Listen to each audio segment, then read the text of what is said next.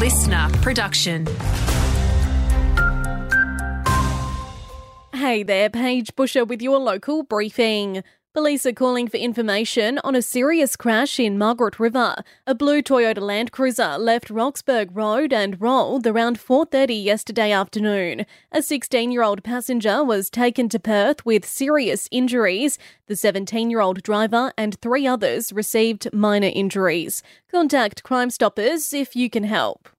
Despite regional pilots stopping work across four days of strike action, Network Aviation is hoping to get most passengers in the skies. It follows the Australian Federation of Air Pilots announcing a further 24 hours of industrial action on Monday. The Qantas subsidiary agreeing to requests from pilots to give them another opportunity to vote on a proposed employment agreement.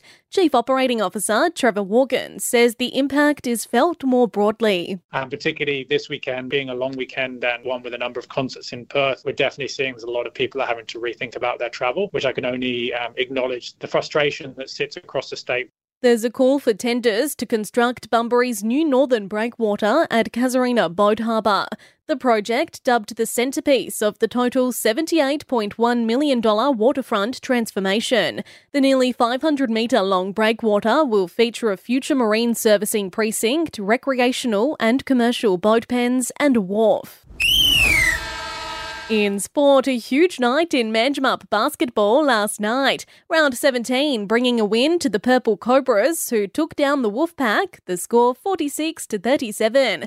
The Barracudas also secured victory in a 67 to 56 win over the Raiders. If there's a story you'd like us to consider, send us an email at walocalnews at sca.com.au.